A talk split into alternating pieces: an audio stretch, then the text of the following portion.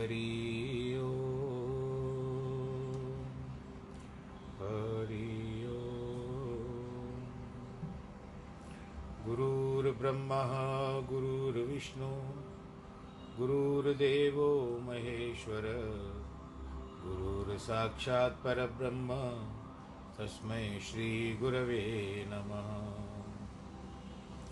विघ्नेश्वराय वरदाय सुरप्रियाय लम्बोदराय सकलाय जगद्दिताय नागाननाय श्रुत्यज्ञविभूषिताय, गौरीसुताय गणनाथ नमो नमस्ते। नाहं वसामि वैकुण्ठे योगिनां हृदयेन च, मद्भक्तां यत्र गायन्ति तत्र तिष्ठामि नारद। जिस घर में हो आरती, चरण कमल चितलाय तहाँ हरि वासा करे, ज्योत अनंत जगाए, जहाँ भक्त कीर्तन करे, बहे प्रेम दरिया, तहाँ हरि श्रवण करे, सब सत्यलोक से आए। सब कुछ दीना आपने, भेंट करूँ क्या ना नमस्कार की भेंट लो, जोड़ू मैं दोनों शान्ताकारं भुजगशयनं, पद्मनाभं सुरेशं, विश्वाधारं गगनसदृशं, मेघवर्णं शुभाङ्गं, लक्ष्मीकान्तं कमलनयनं योगिवृद्धानगम्यं वंदे विष्णुं भवभयहरं सर्वलोकैकनाथम्। मङ्गलं भगवान् विष्णो, मङ्गलं गरुडध्वज, मङ्गलं पुण्डरीकाक्ष मङ्गलायस्तनो हरि सर्वमङ्गलमाङ्गल्ये, शिवे सर्वार्थसाधिके, शरण्ये त्र्यम्बके गौरी, नारायणी नमोऽस्तु ते। नारायणी नमोऽस्तु ते। नारायणी नमोऽस्तु ते। हरे मुरारे, हे नाथ नारायण वासुदेव। श्रीकृष्ण गोविन्द हरे मुरारे, हे नाथ नारायण वासुदेव। हे नाथ नारायण वासुदेव। श्रीनाथ नारायण वासुदेव। नारायणं नमस्कृत्यं नरं चैव नरोत्तमम् देवीं सरस्वतीं व्यास ततो जयमुदीरये कृष्णाय वासुदेवाय, हरे परमात्मने। प्रणतक्लेशनाशाय गोविन्दाय नमो नमः। ॐ नमो भगवते वासुदेवाय। ॐ नमो भगवते वासुदेवाय। हरि ओं नमो भगवते वासुदेवाय। गुरु श्री कृष्ण भगवान की जय। वसुदेवसुतं देवं कंसचाणूरमर्दनं, देवकी परमानन्दं, कृष्णं वंदे जगद्गुरुम्। प्रिय श्रोतागणों आइए फिर से अस उस प्रभु परमात्मा जिसके लिए हम, जिनके लिए सब कुछ सुनते आ रहे हैं। आज फिर हम लोग उन्मुख हो जाएँ उस और भगवान जी के वार्तालाप, अर्जुन के संवाद के साथ, अर्जुन के साथ जो संवाद कर रहे हैं भगवान जी तो ये सबका अपना अपना भाग्य होता है। हम तो ढूंढते हैं कि ऐसा कोई संत मिले, महात्मा मिले, ऐसा कोई गुरु मिले, कि जिसके द्वारा उसके मुख से वाणी सुन करके हम उसका मनन करें और फिर मनन करते करते उसका चिंतन करते हुए उस प्रभु की याद करें और हमारी मुक्ति हो जाए।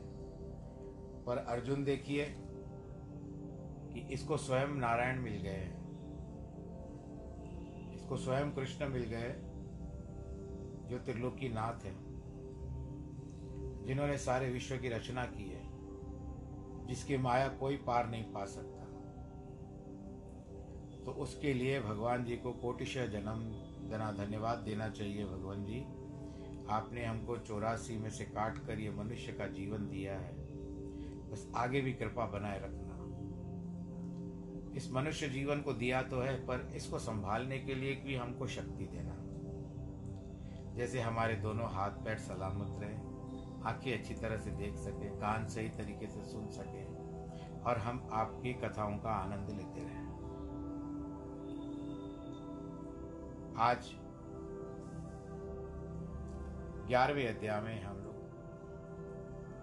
कल से प्रवेश कर गए और चौथे श्लोक से आरंभ करेंगे। इसमें अभी देखिए कि कहाँ तक आता है कि आज भगवान जी का हम उस विराट स्वरूप का दर्शन कर पाते हैं अथवा नहीं। कि मन्य से यदि तच्छक्यम मया द्रष्टुमिति प्रभो। योगेश्वर ततो मे त्वं दर्शयात्मान वयमव्ययम। हे प्रभु, यदि आप समझते हैं कि मेरे लिए आपका स्वरूप देखना संभव है तो हे योगेश्वर, अपना यह अविनाशी स्वरूप मुझे अवश्य दिखाइए। यदि इस जीव पर प्रभु की कृपा न हो तो कोई भी कितना भी दानी, सत्संगी, तपस्वी, भोगी या ज्ञानी हो किंतु यदि उसमें अहम है कि मैं सब कुछ कर सकता हूँ तो अवश्य ठोकर खाएगा वो। परमात्मा हाथी की चिंगाड़ के पहले चीटी की पुकार सुनता है। क्योंकि चींटी को अपनी शक्ति का कोई अभिमान नहीं है। सब समय वही प्रार्थना की जाए कि प्रभु हमारे अवगुणों की ओर मत देखो। बड़े बड़े शुभ कर्मों के कारण, जो अहंकार के कारण अपने को निरपराध मानता है, वह वास्तव में महा अपराधी है। प्रत्येक मनुष्य में हज़ार दुर्गुण है तो भी उसकी जानकारी या वृद्धि बुद्धि के बाहर है।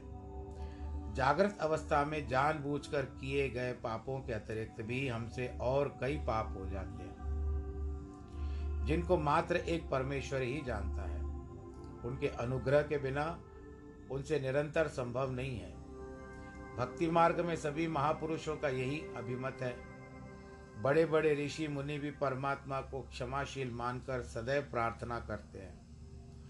अर्जुन भी विनयी होकर भगवान से निवेदन करता है। अर्जुन भगवान को यहाँ पर प्रभु और परमेश्वर कहता है। प्रभु का अर्थ है सर्वसमर्थ स्वामी, जिसके हाथ में प्रभुत्व है गवर्नेंस है। इष्टदेव इष्टदेव को भी इसी प्रकार पुकारा जाता है। योगेश्वर का अर्थ है जन्म सिद्ध अवतार जन्म सिद्ध होते रहते हैं।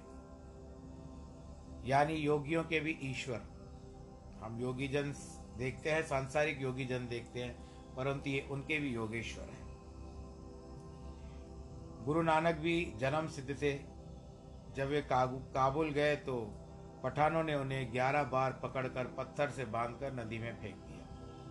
परंतु प्रत्येक बार वह नदी से बाहर खड़े होकर के दिखाई दिए। बोलो, गुरु नानक देव की जय। अंत में सभी पठानों ने हार मान ली। गुरु नानक देव की शक्ति को स्वीकार कर लिया।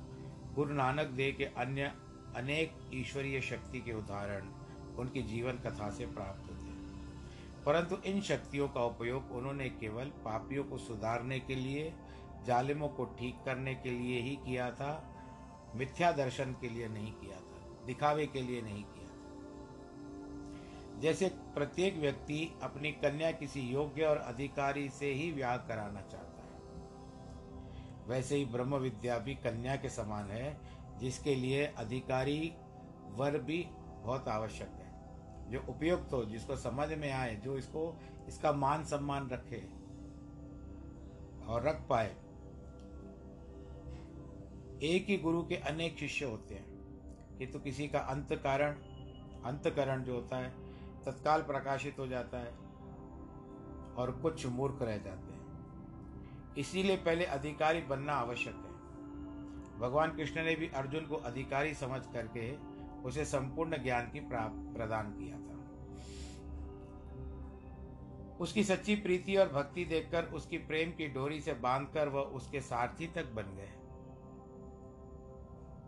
ऐसे योग्याधिकारी होने पर भी वह नम्र होकर भगवान से कहता है, यदि आप मुझे उस स्वरूप को देखने के योग्य समझते हैं तो कृपा करके बताइए और मुझे वो दर्शन ज़रूर दिखाइए प्रभु। अस्वच्छ बर्तन में, बर्तन साफ़ न हो, गंदा हो बर्तन तो दूध डालने से फट जाता और आपको यह भी पता होता है कि शेरनी, उसका दूध सोने के पात्र में रखा जाता है। अर्जुन का भी यही कथन है कि कहीं वह उस स्वरूप को देख करके घबरा न जाए।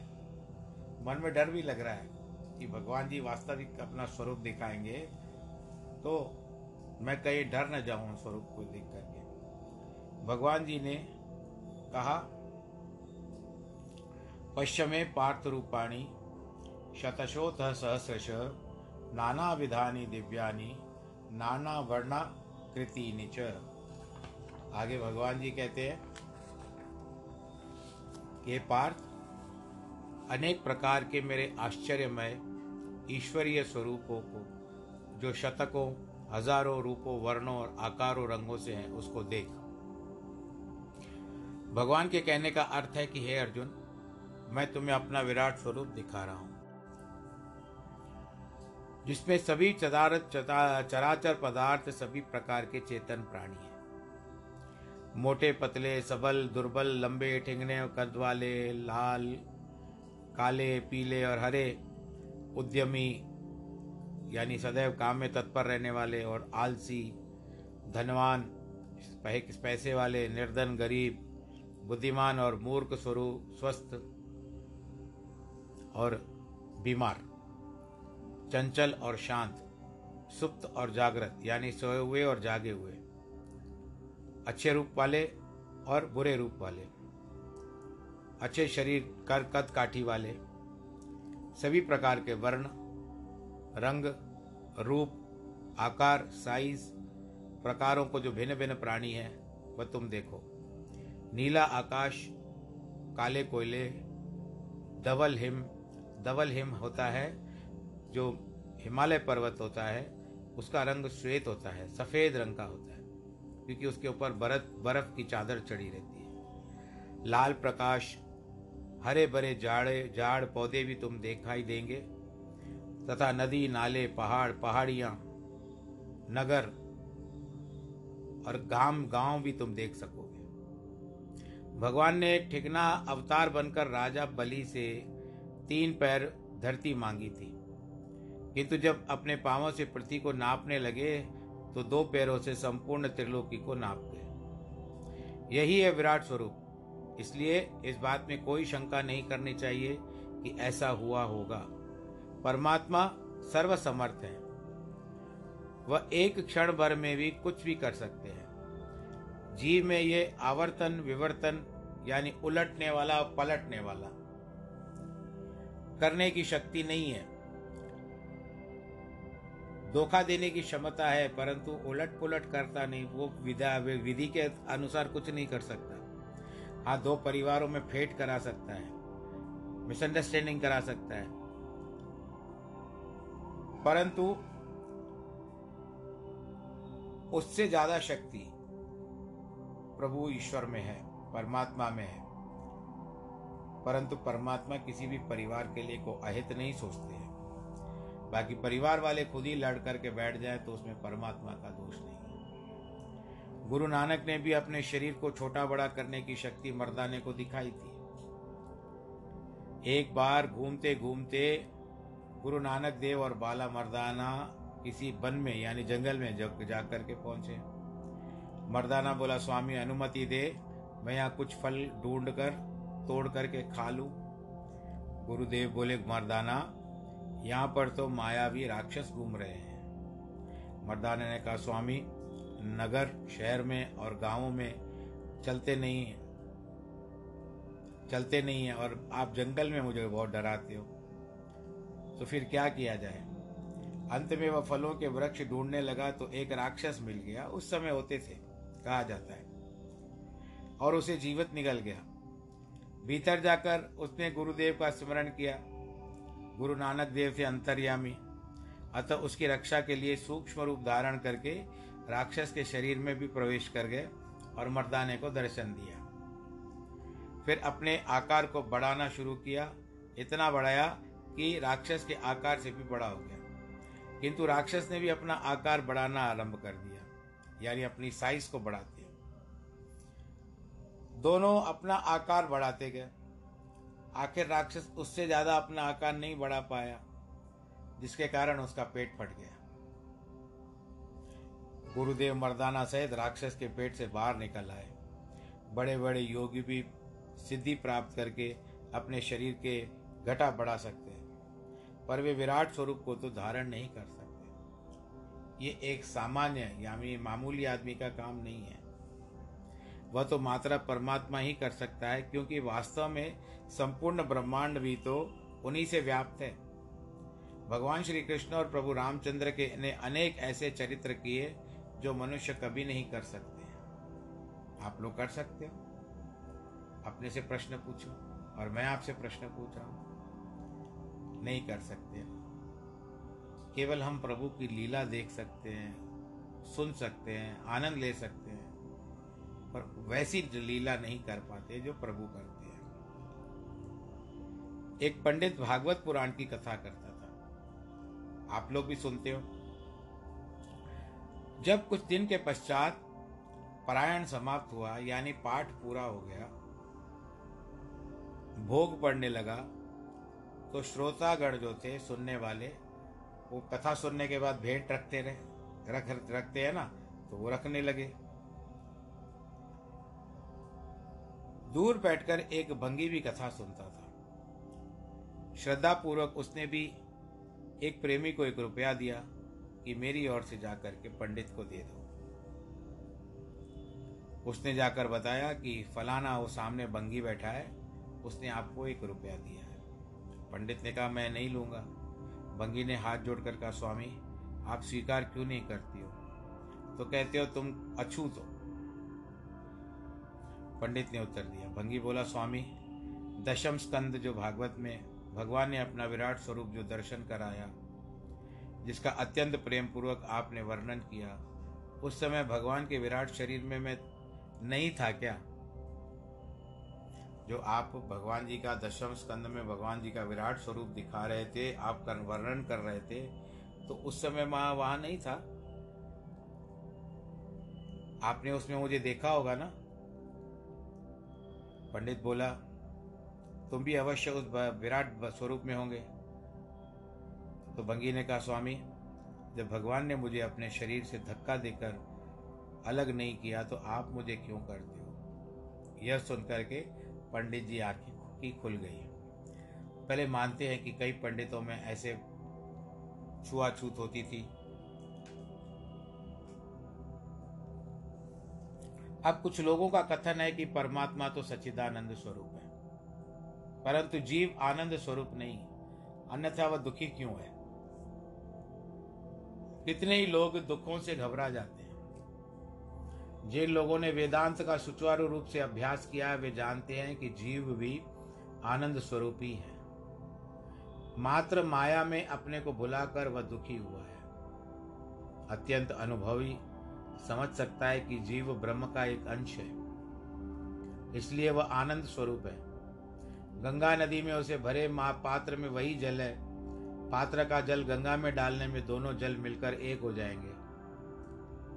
अगर आप अपने घर से कोई थोड़ा पानी लेकर के जाते हो, गंगा में मिला देते हो तो फिर उस, आप पानी को ढूंढ पाओगे, आप उस जल को ढूंढ पाओगे जो आपने गंगा में मिलाया। वो भी गंगा जल हो गया।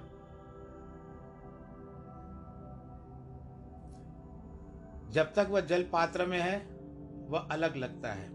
पर गंगा नदी में जल में अनेक जलचर भी है, जो उसके पात्र में नहीं है। यह भेद मात्र उपाधि के कारण है, इसी प्रकार ब्रह्म और जीव दोनों एक है।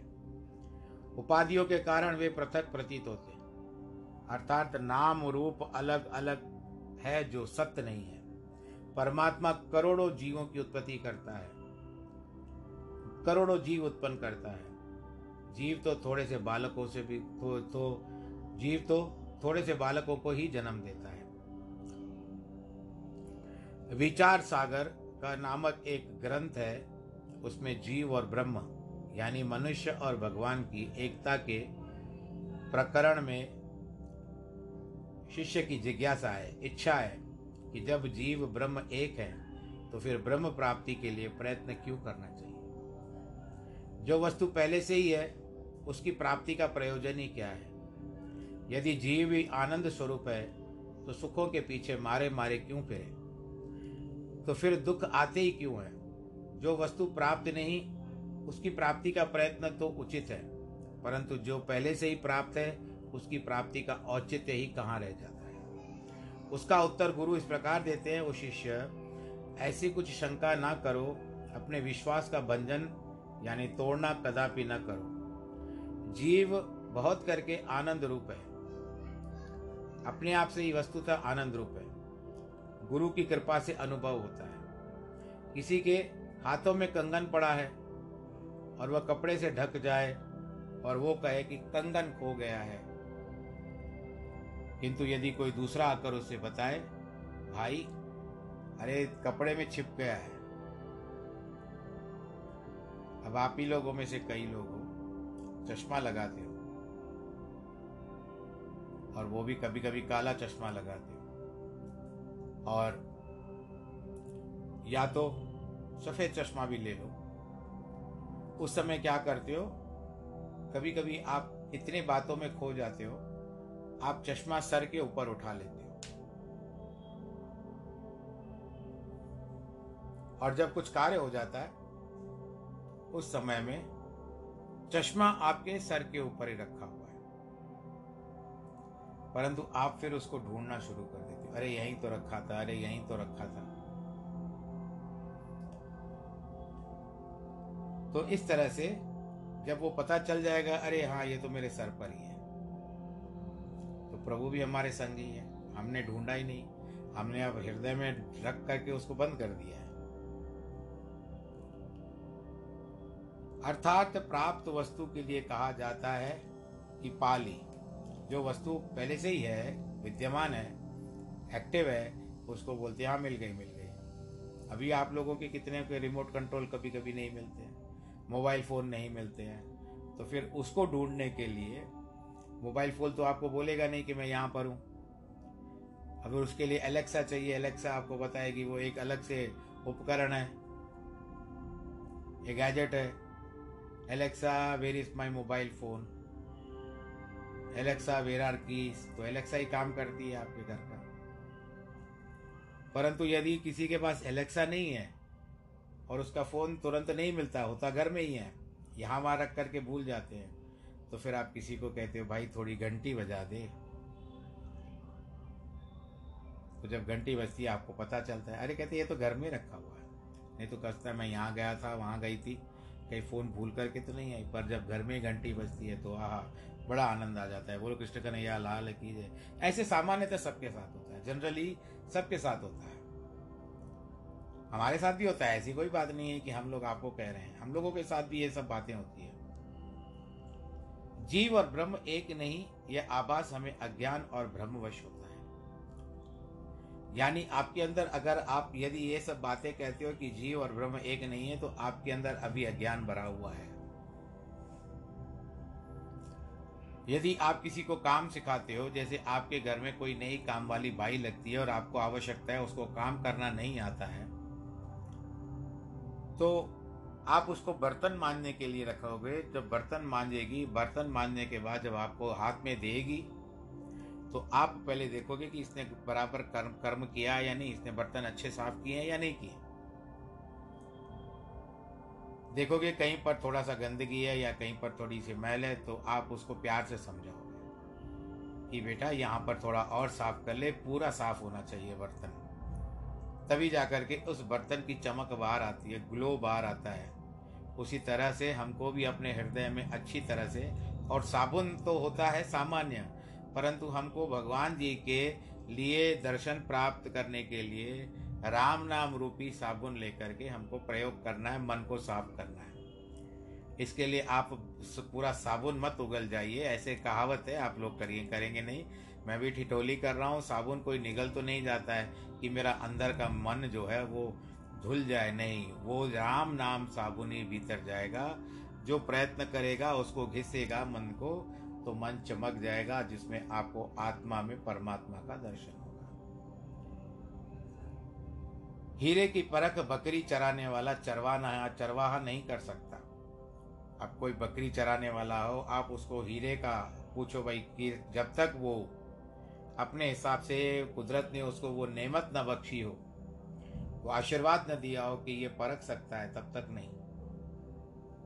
आपको पता है कि वो बचपन के हम एक कहा, कथाएँ आती है कि एक लड़का जा रहा था, चरवाहा। तो उसने देखा कि कुछ दूसरे बालक आपस में लड़ रहे हैं। उनसे पूछता, क्यों कर रहे हो भाई? किस बात के लिए कर रहे हो? तो वो लोग उत्तर दे रहे हैं, ये कर रहे हैं, वो कर रहे हैं। तो बालक धीरे धीरे वहाँ पर एक छोटा सा टीला बना हुआ था। छोटी सी पहाड़ी, मिट्टी का ढेला हो गया। मिट्टी जम गई थी बहुत सारी। तो उस टीले के ऊपर बैठ गया और जाकर के अब जो वहाँ पे बैठने के बाद जब वो अपनी वाणी कहने लगा तो सब हतप्रभ हो गए, आश्चर्य में आ गए। शॉक। अरे, ये क्या बोल रहा है? एकदम से, जैसे कोई बड़ा राजा महाराजा बोल रहा है।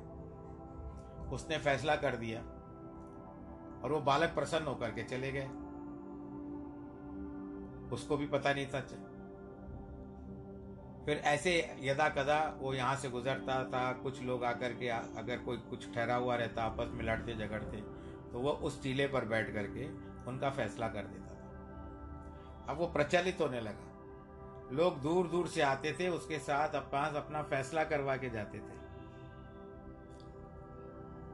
आखिर कुछ जो ज़्यादा इंटेलेक्चुअल्स होते हैं, पता है ना, बुद्धिजीवी, उनके मन में आया कि इतना लड़का जो गाँव वाला है और एक बिल्कुल चरवाहा है, अपने मवेशी चराता है, उसको इतनी सारी बुद्धि क्यों आ रही है? इतना सारा ज्ञान देता है और इतना सटीक बताता है और इतना बिना डरे हुए बताता है ज्ञान को या फैसला कर देता है कि हम लोग आश्चर्य में आ जाते हैं।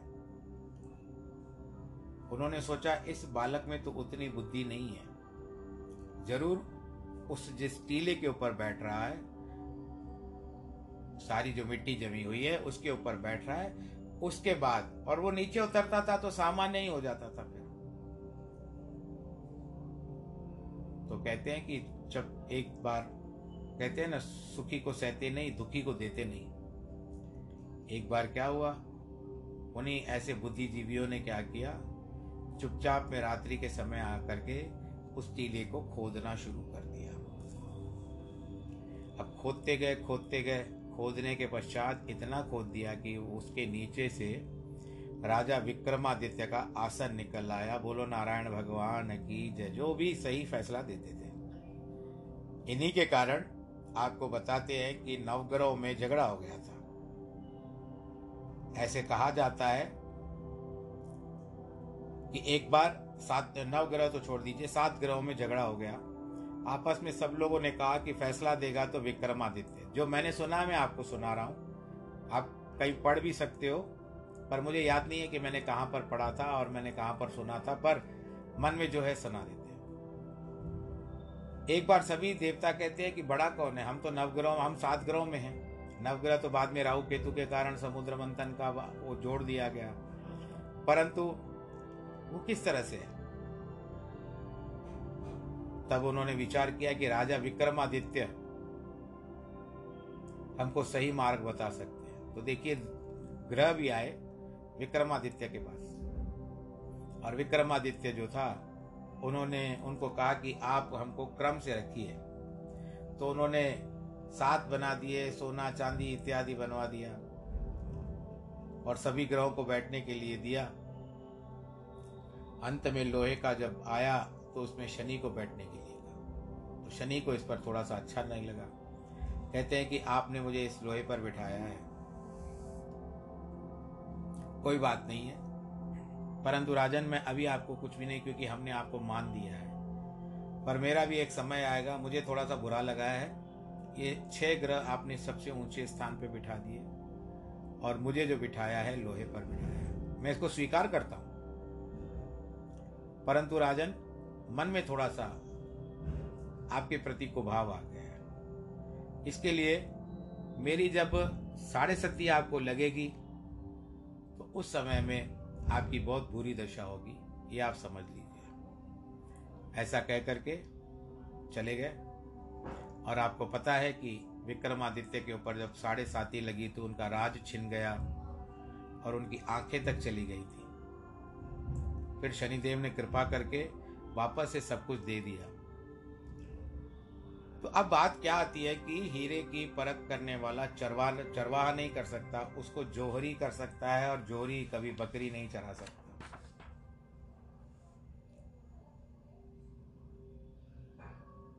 अगर हीरे वाले उस चरवाहे को हीरा मिल जाता है तो वो बहुत प्रसन्न होता है। तो थोड़ी देर के लिए अपने आप को धनवान समझ लेगा, प्रसन्न हो जाएगा। परंतु बकरी चराने वाले को इतनी समझ कहाँ है? इतनी शक्ति कहाँ है?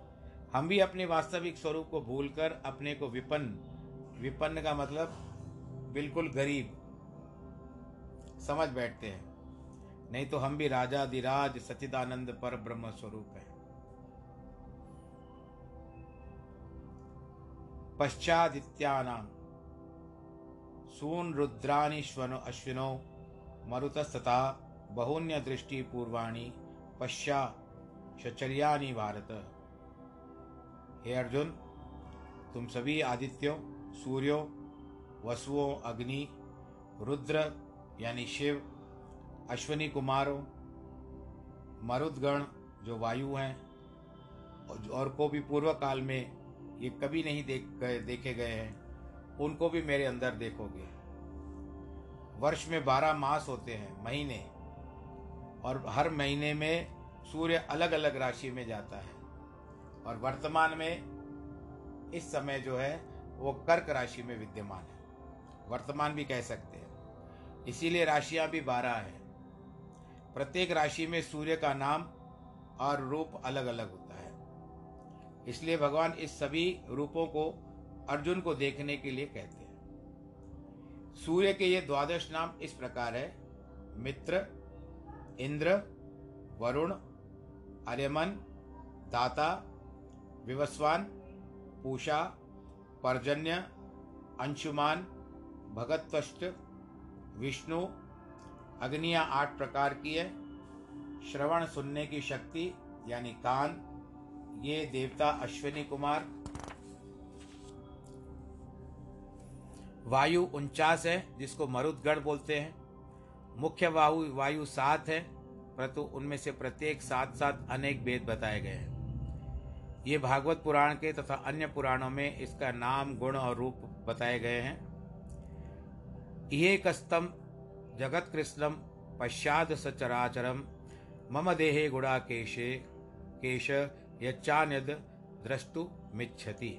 हे गुड़ाकेश गुड़ा का ईश, यानी निद्रा को जीतने वाले स्वामी निद्रा को वश करने वाले, अपनी नींद को अपने कंट्रोल में करने वाले, उसको जीतने वाले, गुड़ाकेश, घुंघराले बालों वाले, अब तुम ये संपूर्ण सचराचर जगत मेरे अंग प्रत्यंगों में देखो। जो कुछ अन्य तुम देखना चाहते हो, वह देखो, अथवा बताओ कि तुम और अधिक क्या देखना चाहते हो। अर्जुन के बाल घुंघराले थे। और उसने नींद के ऊपर विजय प्राप्त कर ली थी। जिस तरह से लक्ष्मण ने भी नींद पर विजय प्राप्त की थी, उसी तरह अर्जुन ने भी अपनी नींद के ऊपर विजय प्राप्त की थी। भगवान उसे अपने अंश में संपूर्ण जगत की व्याप्ति दिखा रहे हैं। और उसे भी कहती है कि जो कुछ अन्य देखने की इच्छा हो, उसे भी देखो। अर्जुन के मन में संशय था कि युद्ध में उसकी विजय होगी या पराजय। इसकी ओर भगवान संकेत कर रहे हैं, भगवान की इच्छा है कि अर्जुन का यह संशय मिट जाए, उसे निश्चय हो जाए और उसकी जीत सुनिश्चित है। भगवान जी उसको यह दर्शाना, दिखाना चाहते हैं कि मैं तुम्हारे साथ हूँ, सारे विश्व का स्वामी। सारे विश्व के स्वामी होने के पश्चात मन में यह डर मत रखो कि आज तुम हार जाओगे। तुम्हारी जीत निश्चित है, पक्की है। न तुम आम शक्य से द्रष्टुमैनैनव स्वचक्षुषा दिव्य दद्दामी तो चक्षु। पश्चिमे योगमेश्वरम। परंतु हे अर्जुन अपने इस बाहर बा, बाहर के नेत्रों से तुम यह विराट स्वरूप देख नहीं पाओगे। अतः मैं तुम्हें दिव्य नेत्र प्रदान कर रहा हूँ। उनसे तुम मेरे इस अलौकिक ऐश्वर्य को देखो। जब सभी कुछ उस परमेश्वर के विराट के स्वरूप में आ जाता है तो सभी जीव जंतु तो उसी शरीर के अंश या अंग है। अतः कोई प्राणी दूसरे प्राणी से श्रेष्ठ या तुच्छ नहीं है। जो दूसरों को अपने हे से समझकर, अपने से कम जाकर नीची दृष्टि से देखता है, सम्मान नहीं देता है, मानो परमात्मा से ही व्यवहार करता है, उसके विमुख होता है। पौधों में फूलों के साथ कांटे भी होते हैं, तथा फूलों में के समान वे भी पौधों के अंश ही तो हम गुलाब के फूलों को तो चाहते हैं, परंतु उस पौधे में जो कांटे हैं, यदि उनको धिक्कारे तो क्या उचित होगा? कांटे तो फूलों की रक्षा के लिए नहीं तो अन्य पशु पक्षी उसकी दुर्दशा कर दे। यह ज्ञान कुछ बिरले पुरुषों को ही होता है जिनके दिव्य चक्षु यानी अंदर के आ, अंदर की आँखें खुली हुई है। अर्थात जिनका अंतकरण शुद्ध है द्वेष भाव और बैर भाव से नष्ट हो जाते हैं। गुरु नानक ने कहा है कि लोहन लोह डीट प्यास न बूझे मूंधणी नानक में अखिया बहन जिन्ना दिसंधमा प्रेमणी इसीलिए प्रियतम के दर्शन के लिए अंत चक्षु चाहिए। व्यक्ति व्यर्थ में भटकता रहेगा। मछली संपूर्ण सागर में रहकर भी प्यासी की प्यासी ही रह जाती है। तृप्ति नहीं होती है और आवागमन से मुक्ति नहीं मिलती है। इसीलिए ऐसा भी कहा जाता है कि दिल को जब गैर से सफ़ा देखा, आपको अपना आपको अपना दिल रुबा देगा। मात्र अंतकरण की शुद्धता है, प्रेम की आवश्यकता है। प्रियतम तो पास में बैठा है। मन में कुछ में और, वाणी में कुछ और, इसमें सच्चाई नहीं माना जा सकता। तुलसीदास ने कहा है है नियरे सूजत नहीं, लानत ऐसी जिंद। तुलसी या संसार को भयो मोतिया बिंद। फारसी में कहा गया है, दिल अगर दाना भवत, अंदर के नारश, यार अस्त, चश्म अगर बिना भवत हर तरफ़ दीदार अस्त संजय कहते हैं, एवं मुक्ता, ततो राजन, महायोगेश्वरो हरि दर्शया मास पार्थय, परम रूप परमेश्वरम। संजय ने कहा, हे राजन, ऐसा बोल करके महायोगेश्वर, भगवान श्री कृष्ण ने अर्जुन को अपना विश्व विराट स्वरूप दिखा दिया। बोलो, श्री कृष्ण, भगवान की जय। अब आप भी बैठे बैठे भगवान जी का, उस विराट रूप का दर्शन करिए। अनेक वक्त्र नय, न मनेकाद्भुत दर्शनम, अनेक दिव्यावरम दिव्यान को दता युधम। अनेक मुखों, अनेक नेत्रों से युक्त अनेक अद्भुत दर्शनों वाला, अनेक आभूषणों से संपन्न, अनेक ऊपर उठे हुए दिव्यास्त्र शस्त्र, अस्त्रों से युक्त भगवान का वह स्वरूप था। दिव्य मालाम्बर धरम, दिव्य गंधानुलेपनम सर्वाश्चरमयम देववनंतम विश्वतो मुखम। दिव्य मालाओं से और वस्त्रों से सुसज्जित, दिव्य सुगंधियों से और चंदन का लेपन किया हुआ, सभी आश्चर्य से भरा हुआ, तेजवान अनंत, समस्त दिशाओं में मुख किए हुए भगवान का स्वरूप। बोलो, विराट स्वरूप, भगवान श्री कृष्ण कन्हैया, लाल की जय। संजय राजा धृतराष्ट्र को उपयुक्त श्लोकों में भगवान के अद्भुत स्वरूप का विवरण बता रहे हैं कि उसमें वेद व्यास जी की कृपा से प्राप्त किए, दिव्य नेत्रों से देखा।